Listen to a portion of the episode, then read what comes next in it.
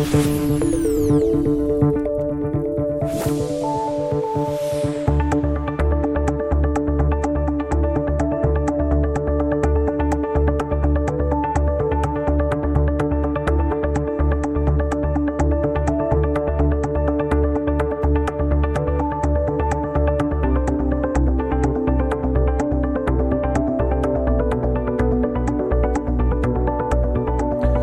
¿qué tal? ¿Cómo está? Muy buenos días. Son las 9 de la mañana y dos minutos. Bienvenidos, bienvenidas. Esto es Asturias al Día en la radio pública, en RPA, como cada mañana hasta las 10 para recibir opiniones en torno a distintos asuntos que hoy pasan, entre otras cosas, por esa reunión urgente del mecanismo de crisis convocada por la presidencia alemana eh, para adoptar medidas coordinadas, entre otras cosas, sobre vuelos procedentes del Reino Unido. En esa reunión el Gobierno de España va a defender que se adopten esas medidas eh, em, de manera coordinada. Tiene que ver con la noticia de una nueva cepa de COVID-19 descontrolada en Reino Unido que ha desatado el miedo en las capitales europeas que una a una han ido anunciando que cerraban sus comunicaciones con Reino Unido, país que dejó la Unión Europea, como sabrán, el 31 de enero eh, de 2020 lo tiene que dejar eh, y que no pertenece tampoco al espacio Schengen y que está a 10 días de salir del mercado único europeo y en plena fase final de negociaciones un tanto agónicas con Bruselas en relación al Brexit. A medida que avanzaba el día, Países Bajos, Bélgica, Alemania, que tiene la presidencia de turno de la Unión Europea, Italia, Austria, Luxemburgo, Irlanda, Letonia y Francia, al final de la tarde iban decretando un cierre escalonado. Precisamente hoy, lunes 21 de diciembre, la Agencia Europea del Medicamento va a aprobar la comercialización de la vacuna de Pfizer BioNTech, que la Comisión Europea tiene previsto validar eh, unas 48 horas después.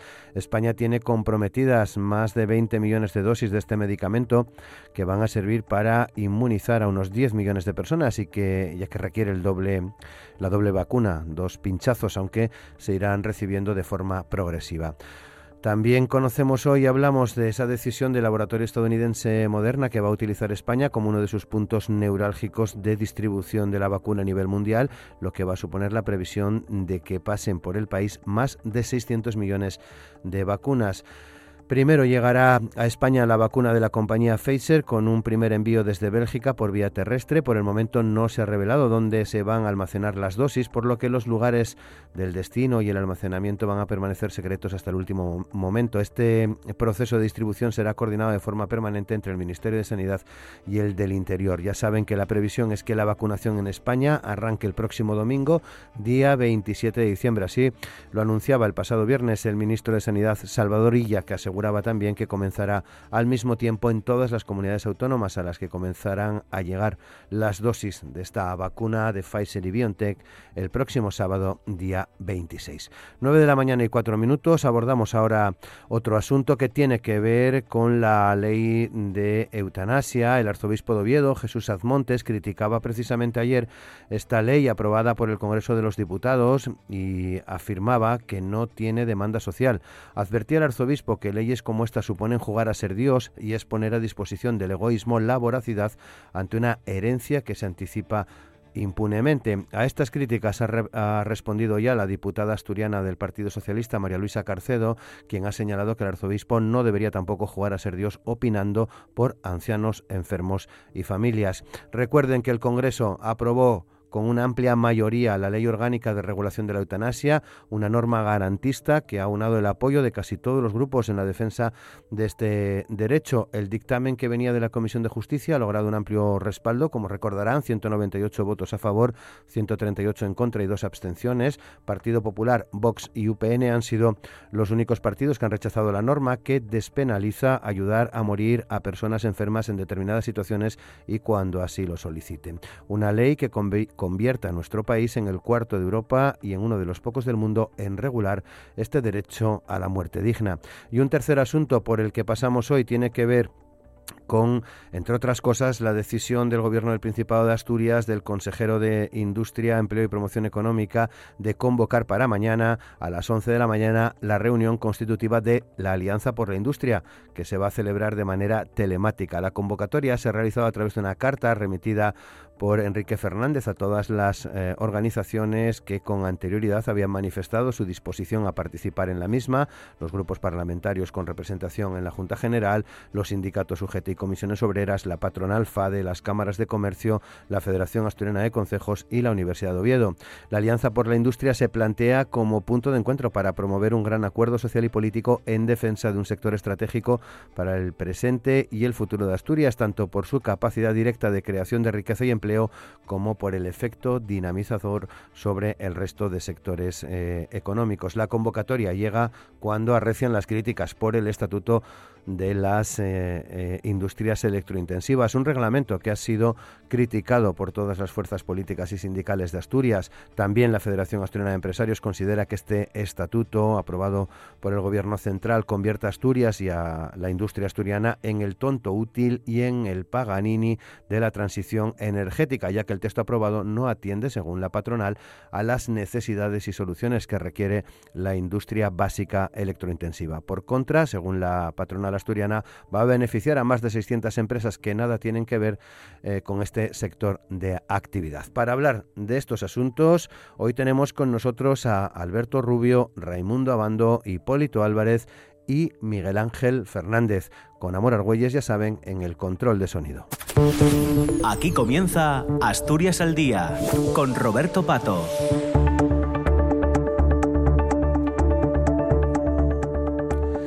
Y saludamos a nuestros invitados. Alberto Rubio, ¿qué tal? ¿Cómo estás, Alberto? Buenos días. Muy bien, buenos días. Raimundo Abando, ¿qué tal, Raimundo? Muy buenos días. Muy buenos días. Hipólito Álvarez, ¿qué tal? Buenos días. Buenos días, fenomenal. Gracias. Y, y Miguel Ángel Fernández, ¿qué tal? Miguel, ¿cómo estás? Muy buenos días. Hola, muy buenos días. Vamos a ver si empezamos el invierno con alegría. Bueno, no sé si con alegría, sí con un poco de preocupación, Miguel, por eh, eh, estas noticias que han llegado en las últimas horas en torno a, ese, a esa nueva cepa de COVID-19 descontrolada en Reino Unido. Hoy está prevista esa reunión urgente del denominado mecanismo de crisis en la Unión Europea, convocada por la presidencia alemana para adoptar medidas coordinadas sobre, entre otras cosas, los vuelos procedentes del, del Reino Unido. En una jornada en la que también, no lo olvidemos, está previsto que la Agencia Europea del Medicamento eh, apruebe la comercialización de la vacuna de Pfizer y BioNTech que llegará a España, llegará a la Unión Europea eh, a finales de esta semana. El inicio de la vacunación está previsto para el próximo día 27, Miguel.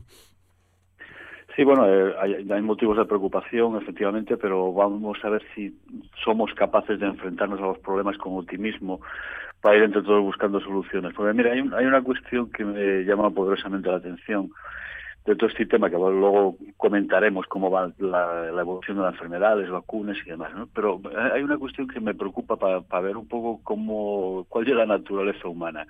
El hecho de que las vacunas tengan que ser eh, distribuidas en, a lo largo del Estado español por el Ministerio de Sanidad y el de Interior, porque se pueden robar.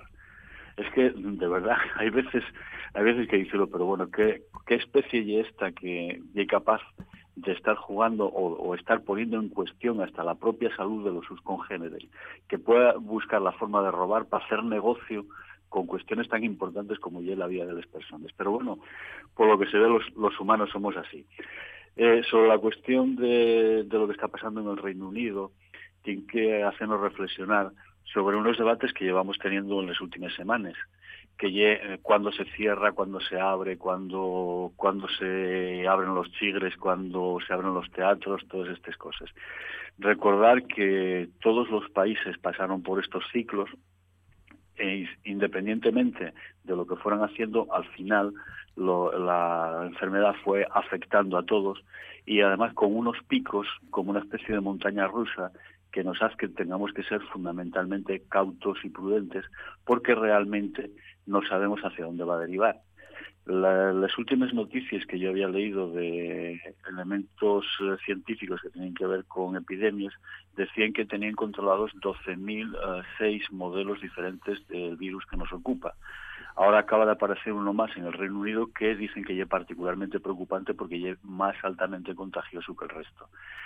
En definitiva, estamos ante un rival biológico de una cierta entidad que evoluciona defendiéndola su propia vida, cambiando de posición, cambiando de color y cambiando de forma, y esto exígenos a todos prudencia y poner por delante, y esto repetiré hasta la sociedad, tenemos que poner por delante la salud a lo que son los negocios individuales de determinados eh, gremios.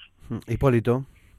Sí, eh, bueno, yo creo que, que, lo que está sucediendo, o las noticias que ha habido sobre la mutación del virus eh, detectada de momento en, en, el Reino Unido, porque todo parece que, que, esto sienta precedentes, tanto el virus, la pandemia, como estas mutaciones, y por lo tanto no podemos descartar eh, que se produzcan situaciones similares en, en otro momento en el futuro. Hombre, yo lo que creo es que hay algo deberíamos aplicar, que son las mejores prácticas. Eh, hemos oído en los últimos meses que el mejor criterio para defendernos de esta pandemia es la prudencia.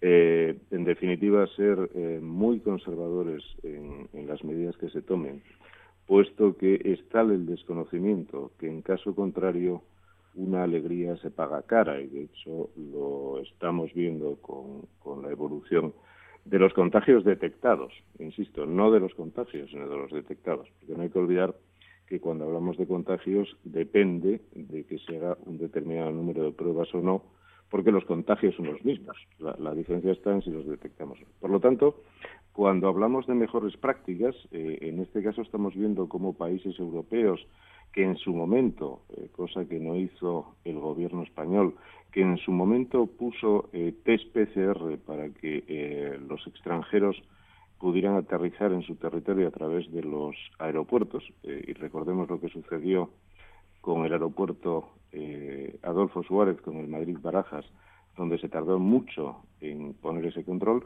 pues estamos exactamente igual. Es decir, en este momento, países europeos eh, exactamente igual que el nuestro y muy castigados por la pandemia, y que parece que, están tratando de hacer la mejor gestión, están poniendo limitaciones a la entrada de viajeros procedentes del Reino Unido.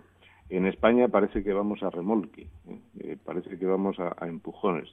Eh, nos está sucediendo y ha sucedido con esa prisa que hemos tenido por reducir a través de medidas coercitivas, reducir los contagios eh, y el argumento era salvar la Navidad.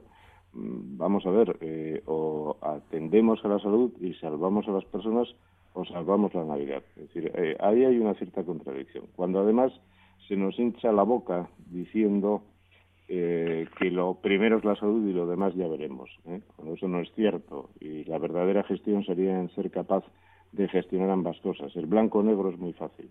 En este caso, exactamente igual. Son medidas muy sencillas. ¿eh? Si, son, si son viajes no necesarios, evidentemente las medidas eh, prudentes serían las que están tomando otros países y parece que no las estamos tomando. Sí, Raimundo.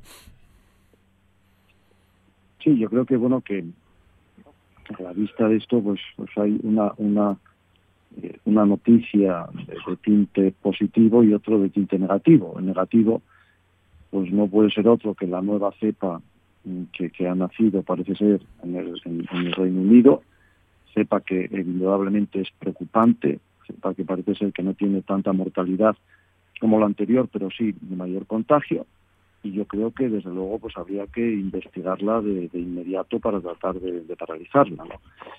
Eh, bueno, pues como dice Hipólito, la verdad es que es sorprendente, ¿no? Que, que nace esta cepa en Gran Bretaña, eh, todos los países prácticamente de Europa cierran sus fronteras al Reino Unido y sin embargo, bueno, pues vemos como tristemente en España este fin de semana pues hubo 277 vuelos entre entre eh, Gran Bretaña y España con 3.000, 3.500 personas moviéndose a su libre albedrío de un lado para otro y, la verdad es que es lamentable porque yo creo que, que es volver a cometer los mismos errores que cometió nuestro país en febrero y marzo respecto a todo el tema de Italia. ¿no?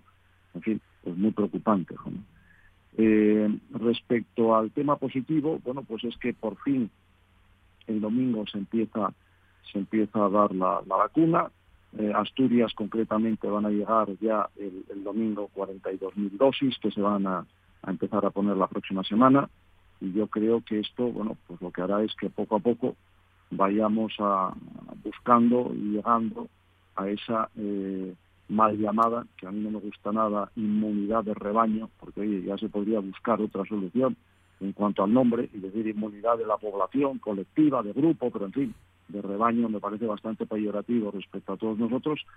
Y mm, que finalmente, bueno, pues como dicen, eh, en octubre más o menos, septiembre, octubre, noviembre, llegamos a tener ese 60% de vacunaciones de toda la población que nos lleve, pues efectivamente, a que la vacunación, eh, a esa inmunidad de grupo, eh, que, haga que realmente, pues esto, pues poco a poco, pues pensemos que ha pasado. Alberto. Cada vez sabemos, cada vez sabemos más, menos, cada vez estamos más sorprendidos, cada vez eh, encontramos una noticia nueva, y cada vez nos damos cuenta de que cada vez somos incapaces de ponernos de acuerdo en algo. Ni siquiera cuando se nos eh, juega la vida de, nuestra gente, de nosotros. O sea, no hay unidad de criterio en la Unión Europea, no hay unidad de criterio en España, esto parece una montaña rusa de decisiones que cada uno toma, yo no diría su libre albedrío, pero con ese comité de expertos extraño que son capaces de contradecirse en 17 ocasiones en cada comunidad autónoma eh, eh, española y el hecho de que cada nueva información, cada nuevo reto que nos presenta el virus, eh, da como consecuencia la incapacidad que tenemos de ponernos de acuerdo. O de estar aprovechando estar aprovechando la pandemia para sacar rédito político o rédito económico confrontación entre países por réditos económicos. Esto es lo que lo que yo veo, lo que ven los ciudadanos cuando hablas por la calle. Es decir, la prudencia, responsabilidad, temor, con que los ciudadanos afrontamos esto no se corresponde en absoluto con las decisiones que en unos u otros ámbitos se están tomando. Yo creo que ahí está, está lo preocupante. Evidentemente nosotros, yo, los que estamos hablando aquí, no tenemos nociones epidemiológicas para dar lecciones de nada, pero sí tenemos sentido común para poder pensar que algún tipo de decisiones tan contradictorias pueden traer como consecuencia que los ciudadanos reciban eso y actúen de manera eh, incorrecta respecto a algo a lo que se le pone demasiados idiomas, demasiados eh, contradicciones, insisto, y una montaña rusa de emociones que nos lleva, en este caso, y por mi parte, a ser bastante negativo. Yo creo que ahora mismo tenemos el periodo vacacional y de nuevo se alude a la responsabilidad individual evidentemente. Pero creo que sería más sencillo ponernos de acuerdo en algo, decir, pues mira, pues cerramos, nos autoconfinamos o nos autoconfinan hasta el 7 de enero, porque lo que no podemos estar escuchando es por la mañana que hay que salir a consumir a Oviedo por boca del alcalde y diez minutos después decir que va a venir una tercera pandemia, una tercera ola que va a ser mucho peor de la que estamos eh, sufriendo ahora. Yo creo que todas esas cosas eh, ya está bien, creo que ya está bien y creo que una vez más hay que reclamar la unidad eh, de los políticos, la unidad de quienes nos gobiernan para ponerse por lo menos de acuerdo en lo que nos tienen que decir. Lo otro ya lo vemos nosotros. Y por último, yo creo en la responsabilidad individual, evidentemente, pero la responsabilidad individual debe estar sujeta a una información veraz a una información concreta, a una información que te digan esto es lo que tienes, elige, pero elige sabiendo lo que va a pasar, sabiendo lo que puedes hacer y sabiendo las consecuencias que puede tener. No se puede estar eh, eh, en el entierro y tocando las campanas, que es lo que estamos haciendo en estos momentos con respecto al virus. Muy bien, 9 y 21 minutos. Veremos a ver cómo va evolucionando todos estos asuntos relacionados con esa cepa del Reino Unido y con la vacuna, que se espera llegue en los próximos días, a partir del 27, a finales de esta semana, a nuestro país para iniciar ese periodo de, vacunación. Avanzamos en los asuntos eh, y os quiero plantear eh, la ley de, eutanasia que eh, se aprobaba en el Congreso a finales de la pasada semana y que este domingo no ha sido, eh, Miguel, mm, nada bien recibida por el arzobispo de, de Oviedo, ¿no? Bueno, yo es que la verdad que mm, no tomo muy en serio este señor por las actitudes que toma habitualmente. Tengo aquí delante algunas, algunas declaraciones de él con relación a diferentes temas y ahí tengo una muy divertida en la cual eh, se, hablaba el otro día de varias cuestiones, de, por otro tema, decía que, mm, eh, cito textualmente tal y como apareció en la prensa, ¿eh? nosotros no somos mm, barricada ni pancarta al uso. Eh, quería decir con esto que hay otras personas que se manifiesten en la calle y ellos lo único que pretenden, y cuando digo ellos me imagino que se referirá al su colectivo ideológico, que se manifiesten, que no se manifiesten ni anden por ahí con pancartes ni haciendo ruido. Al paso la hoja y en la página siguiente hay una manifestación de la gente de las escuelas concertadas con los rapacinos y con los monjes en primera fila. Entonces, bueno, a partir de aquí poca seriedad se puede hacer a esto y más me cuando a partir de las declaraciones que hicieron con el tema de la eutanasia, gente de esta cuerda ideológica comenta que no hace falta esta ley, puesto que ya existe en todos los hospitales una unidad de cuidados paliativos. Eh, que no se nos olvide a nadie que no hace muchos años la señora Esperanza Aguirre y sus acólitos prepararon una campaña absolutamente indecente contra el jefe de una unidad de cuidados paliativos de Madrid, desafortunadamente fallecido, al cual llevaron a los juzgados y al cual acusaron de criminal por utilizar cuidados paliativos en la fase terminal de las personas. Yo no sé el señor arzobispo, que se dice franciscano, y de franciscano tiene el título, pero falta y la humildad, si habrá visto morir alguna vez alguna persona en circunstancias eh, extremas. espero que no lo tenga que pasar, ni él, ni los sus familiares, ni todo esto. Sería terrible eh, la circunstancia de cuando una persona no tiene absolutamente ninguna solución y está sufriendo de una manera cruel en la habitación del hospital. Eh, que alguien tome la decisión de que quiere dejar de sufrir parece muy lógico, y yo tengo uh, actualmente dos buenos amigos, uno de ellos antiguo compañero de trabajo, que están sufriendo la enfermedad esta terrible que lleva el ELA, donde te vas muriendo, se, te va muriendo el cuerpo poco a poco. Y uno de ellos, en una de las últimas conversaciones, ya planteaba abiertamente a la familia cuál era el límite a partir del cual en adelante no quería seguir viviendo. Y en estos términos habló con la mujer, con la hija y con la nieta y parece absolutamente respetable esto. Y parece además bien que se legisle que esto se pueda hacer de tal manera que las personas podamos tomar la, decisión cuando somos suficientemente conscientes de todo ello y que los médicos puedan tener la absoluta certeza de que nadie los va a meter para adelante por asesinos en estas circunstancias. Y además, y esto ya algo que ya se repitió por otras personas que hablen mejor que yo, la ley de eutanasia no es obligatoria. ¿eh? Totalmente voluntaria. Entonces, a partir de ahí, cada uno que haga lo que estime oportuno con su proyecto de, vida y de muerte. Hipólito. Sí, bueno, vaya por delante que a mí me merecen respeto todas las personas, incluso el arzobispo solo.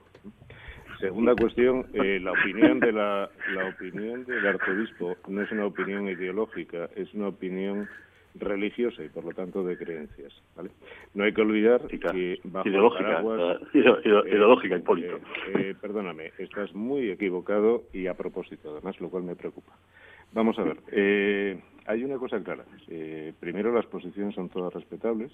Vaya por delante, que a mí me parece bien que los ciudadanos tengan la opción de elegir cómo viven y cómo mueren, con las garantías suficientes Eh, pero también es cierto que el Estado debería garantizar no solamente ese derecho, que insisto, me parece correcto, sino el derecho a los cuidados paliativos, porque en ocasiones, y independientemente de casos particulares, que es muy difícil generalizar, independientemente de casos particulares, hay ocasiones que determinadas decisiones se toman motivadas por una situación de dolor extremo que no se palía.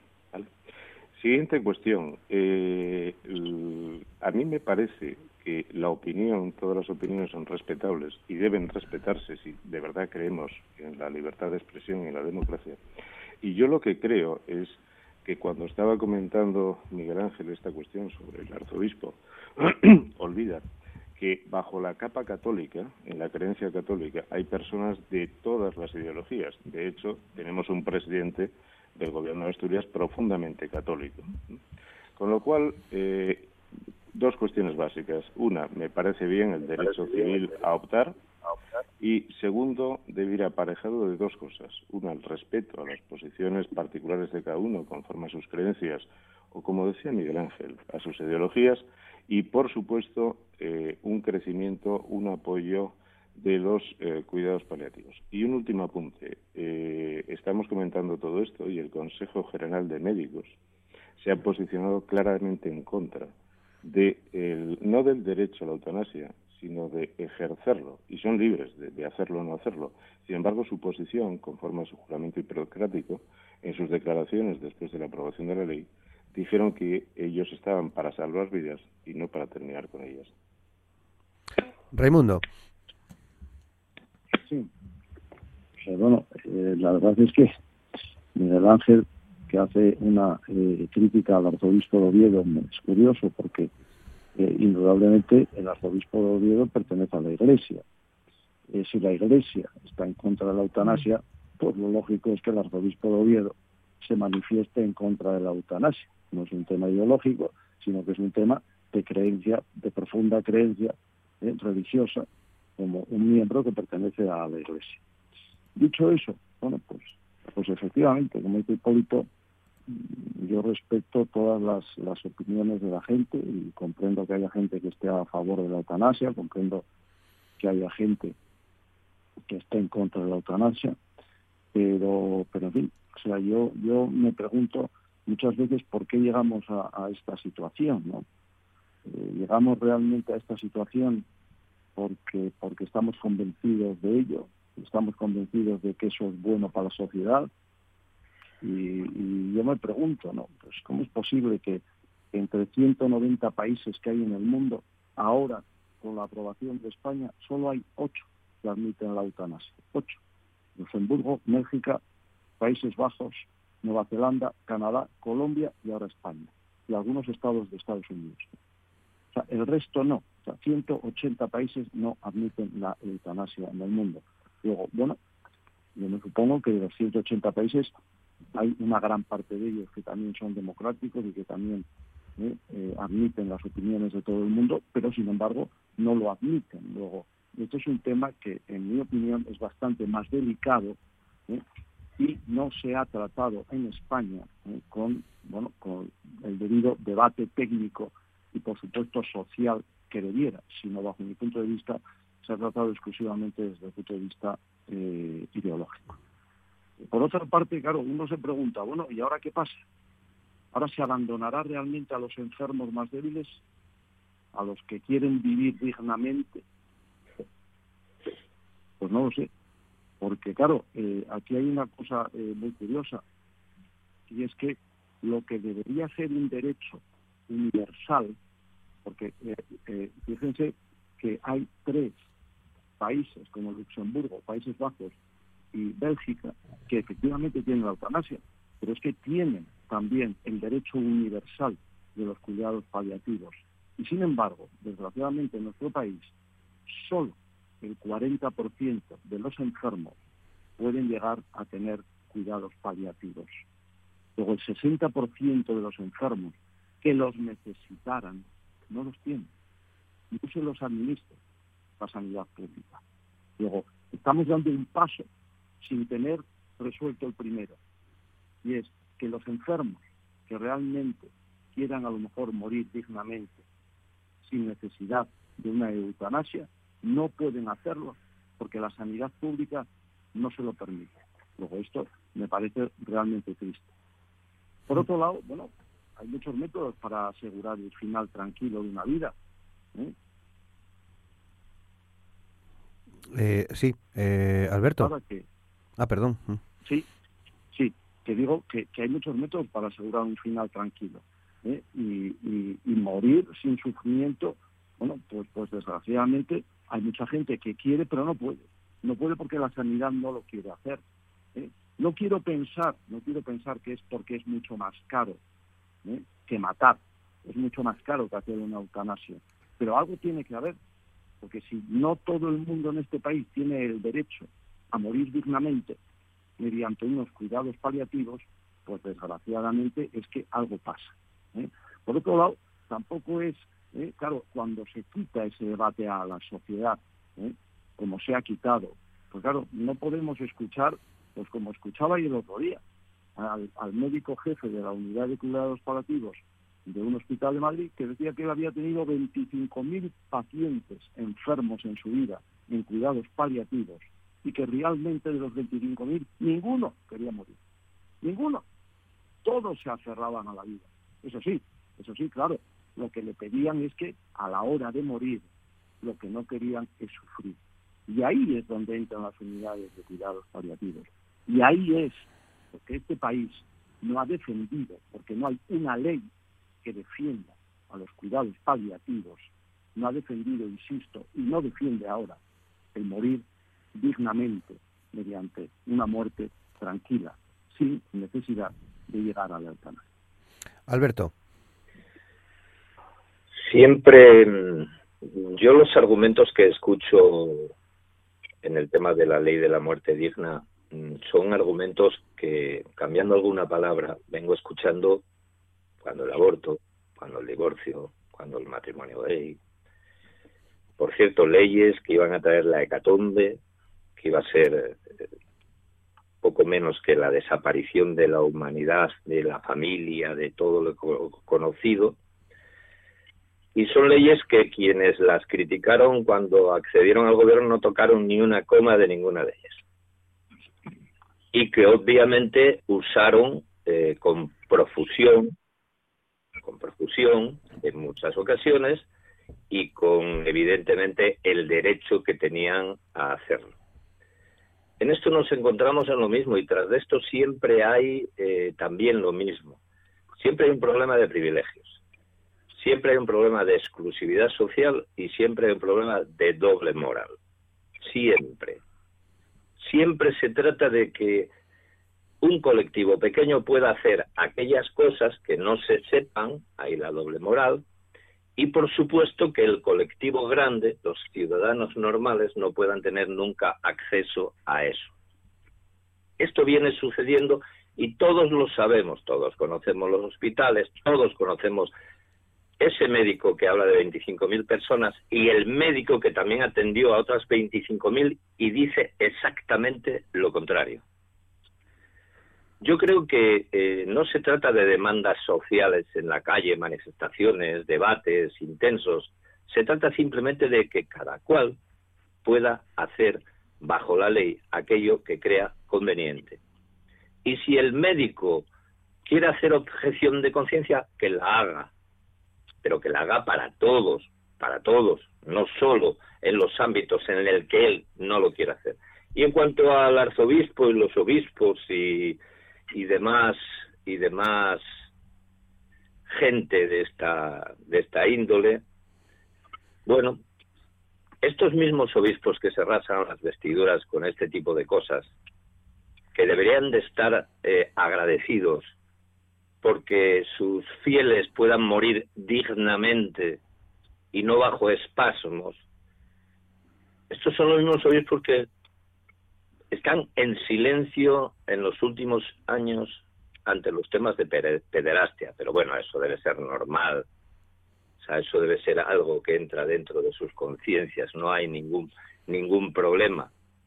Eso es mentira, Alberto. No están en silencio. Alberto, no, están en silencio. Y la Iglesia no está en silencio. En silencio, en silencio absoluto hasta que no hubo sentencia. Hasta que no hubo sentencia. No Continúo. La Iglesia nunca aprobó la Continúo su silencio. Luego te doy la palabra, Hipólito. Ante las amenazas de muerte a los españoles por parte de militares en silencio y poniendo bajo palio a los eh, dictadores. está, saliendo A ver, a ver, estoy diciendo simplemente que estos obispos, este obispo y otros obispos que ahora tocan las campanas, mejor se dedicaban a sus rezos y nos dejaran a los demás vivir nuestra vida normal. Y el que quiera y el que quiera dosis de obispo, dosis de iglesia, pues ya sabe que vaya y en esas cuatro paredes rece y que recen por mí también, porque yo soy una persona muy mala. Hipólito. Bueno, yo creo que no merece la pena porque con sus propias palabras se ha definido. A ver, yo lo que creo que es importante en este debate, y lo decía antes, es, eh, por una parte, eh, insisto, me parece bien eh, que los ciudadanos tengan la posibilidad de elegir, pero también es cierto que es obligación del Estado, y ese debate se ha sustraído, y creo que conscientemente, eh, y, no cabe duda que tiene un coste ¿eh? cuando hablamos de unos cuidados paliativos de verdad. Y eso sí es una ley social, es decir, todos los españoles sin excepción, sean grupos grandes, pequeños, en cuatro paredes o en campo abierto, deberían tener el derecho, y el Estado debería garantizarlo, a tener unos cuidados y una atención máxime cuando están sufriendo de forma indecible. Y una vez que tienen eso, entonces sí tienen la opción de elegir, porque tienen una alternativa. Cuando el Estado sustrae, y además lo está haciendo de forma torticera, sustrae ese derecho de todos nosotros, de los 47 millones de españoles, no de grupitos, de todos, y no nos aporta esa sanidad, esos cuidados paliativos tan necesarios para ejercer nuestra libertad y nuestro derecho a elegir, porque para poder elegir hay que tener alternativas. Y cuando el Estado no te garantiza una alternativa como son los cuidados paliativos, te está quitando libertad. Y esa es la cuestión. E insisto, no me parece mal que haya una opción, no me parece mal, y está en manos de cada uno. Lo que sí me parece muy mal, muy criticable y muy deleznable es que el Estado nos sustraiga el derecho a elegir con una alternativa válida y garantizada universalmente para los 47 millones. Miguel Ángel. Nos, nos acordamos, eh, qué casualidad, nos acordamos de la, de la sanidad pública en estas ocasiones mientras la estamos recortando a Perdona, mientras, mientras los 47 millones de estemos pagando... Nos acordamos de la universalidad cuando en el 2012 un gobierno del Partido Popular se cargó la universalidad. Nos acordamos del reportamiento de, nuestros servicios públicos mientras pedimos que, se recorten los impuestos en tanto en cuanto la sanidad pública en tanto en cuanto la sanidad pública vale ya de hipocresía vale ya de rollo. Vale ya de hipocresía, y manipular y manipular los argumentos. la sanidad pública ¿con qué se va a pagar esa sanidad pública si se pretende recordar compañeros es que si habláis a la vez no se no se entendemos es que estamos hablando sí. doble moral se gana, se gana se gana se gana gritando eso sí es cierto se gana gritando no estoy gritando, me estás interrumpiendo. Es diferente. Perdona, estaba hablando yo. Me estás interrumpiendo, yo sigo con mi discurso y sigo diciendo lo que pienso. Esto es un problema de hipocresía. Se defiende en momentos determinados la sanidad pública porque conviene para vender la moto de no sé qué, de la muerte digna y no sé qué, de la libertad. Al mismo tiempo se pide que no se paguen impuestos o que se recorten impuestos que son los que pagan esa sanidad. Vamos, Cuando, cuando te escuches con calma, te darás cuenta de la verdad. Miguel Ángel. Sí, bien, yo sí que me gusta que, nos escuchemos los unos a los otros. Eh, sería bueno que, pudiéramos funcionar así, porque hasta ahora, afortunadamente, procuramos en la medida de lo posible ser razonables y no nos insultamos demasiado, nos insultamos dentro de un orden. Eh, Alberto dice que yo una persona muy mala, eh, no te preocupes, Alberto, que tú eh, desde el momento en que te confieses aquí con nosotros y hagas un, acto de contrición adecuado y tengas propósito de la enmienda, te por eso, por eso lo hago. Eh, me, alegro mucho de ello. Eh, yo creo que efectivamente en estas cuestiones eh, muchas veces mm, están intentando hacernos comulgar con ruedas de molino y sigo con los ejemplos del Nuevo Testamento. la cuestión estriba en que a mí también me gustaría que tuviéramos no solamente la capacidad de una muerte digna, sino de una vida digna, cosa que se nos intenta en la medida de lo posible quitar en ocasiones.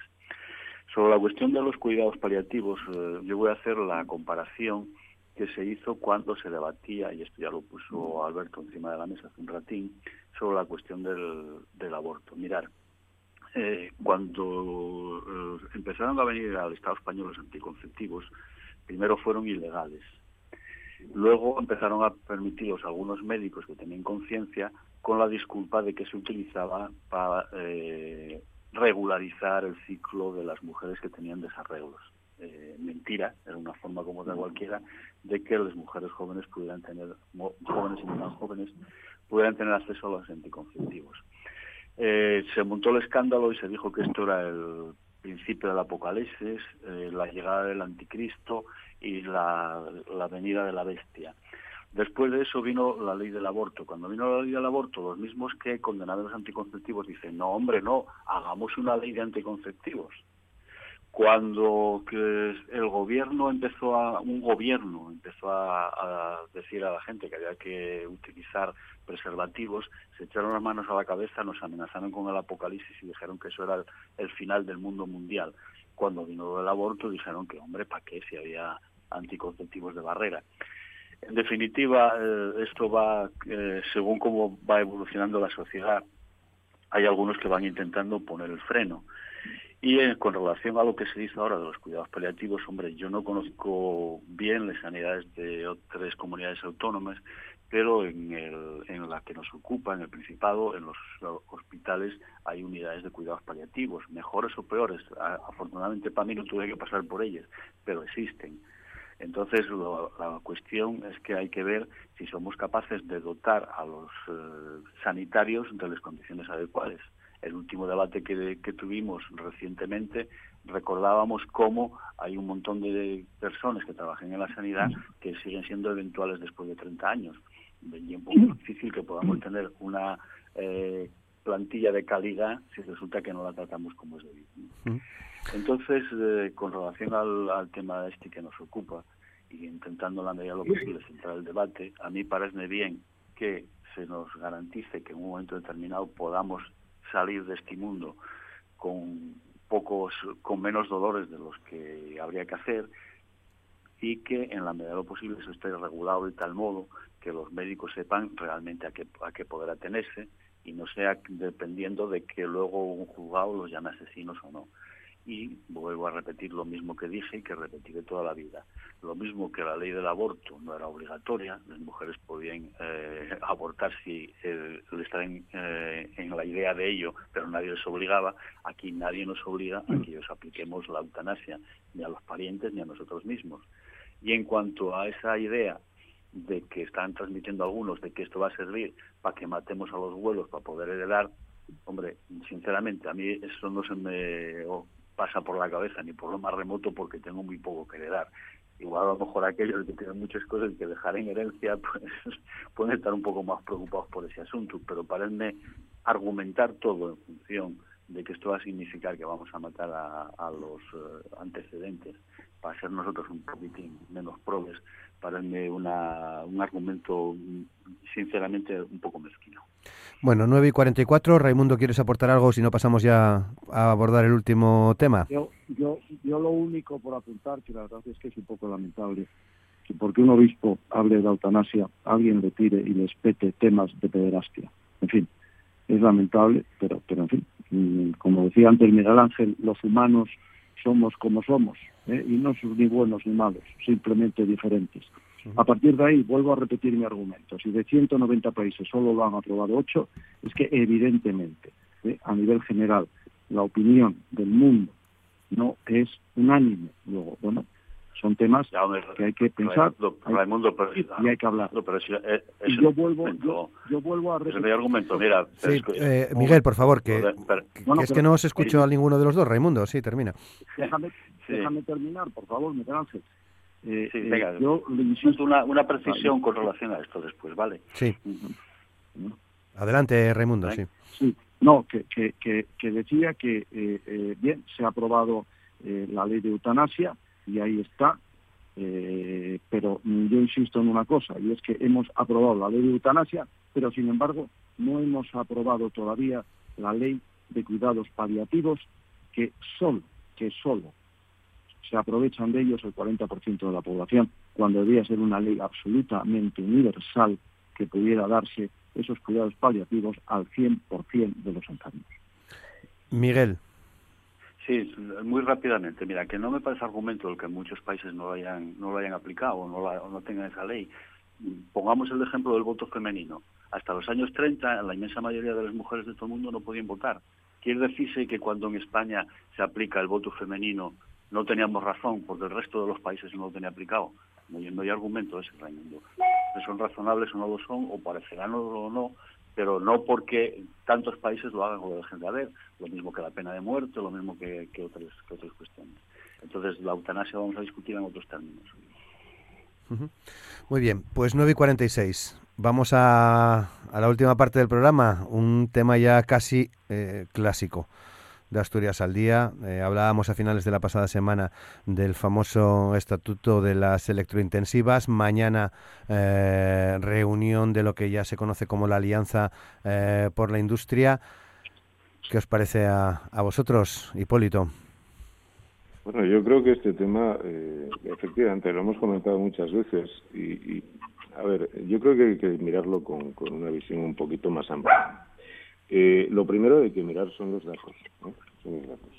Y según los datos europeos, España eh, no es de los países que tiene la electricidad más cara en consumidores no domésticos. De hecho, tenemos por delante a Italia, tenemos a Alemania, tenemos a Irlanda, tenemos a Bélgica y tenemos a Portugal, por poner un ejemplo.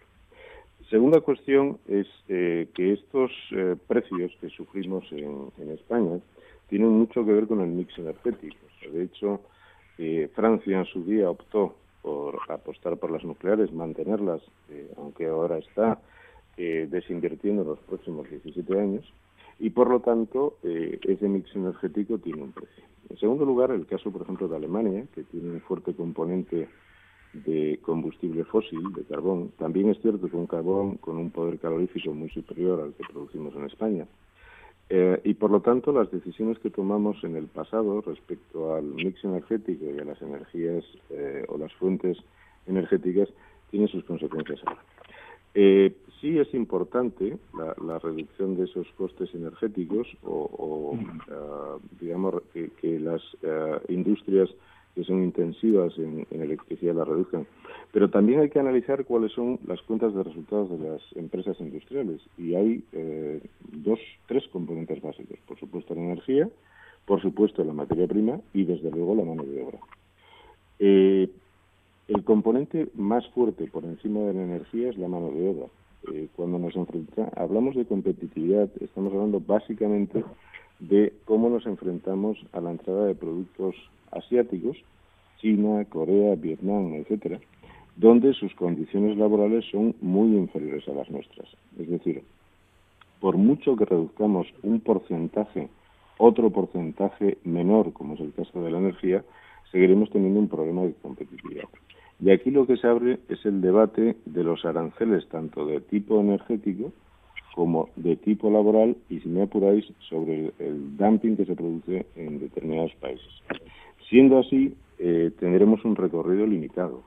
Vamos a tener una situación en la que no solamente es un problema de coste de energía, indudablemente todo lo que reduzca esos costes mejora la competitividad, pero que incluso en el escenario europeo el problema lo tenemos mucho más allá. Y además nos enfrentamos a que, por una parte, eh, queremos limitar, o sería interesante limitar, la importación de aquellos productos que provienen de países con unas condiciones laborales eh, muy diferentes, unas condiciones sociales muy diferentes, pero también es cierto que nuestras propias industrias tienen especial interés en vender en esos países, Por lo tanto, la aplicación de aranceles o de medidas restrictivas tendría un efecto boomerang y, por lo tanto, una reducción del mercado de destino.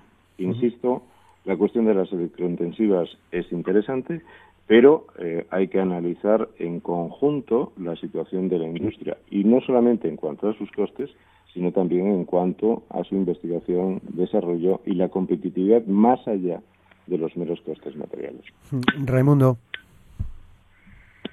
Yo creo que esto hay que mirarlo desde dos puntos de vista, ¿no? Por un lado, bueno, lo que lo que lleva pidiendo Asturias desde hace muchísimos años y otra, bueno, realmente eh, lo que se lo que se acaba de aprobar ahora y realmente eh, lo que influye sobre las grandes empresas electrointensivas. ¿no?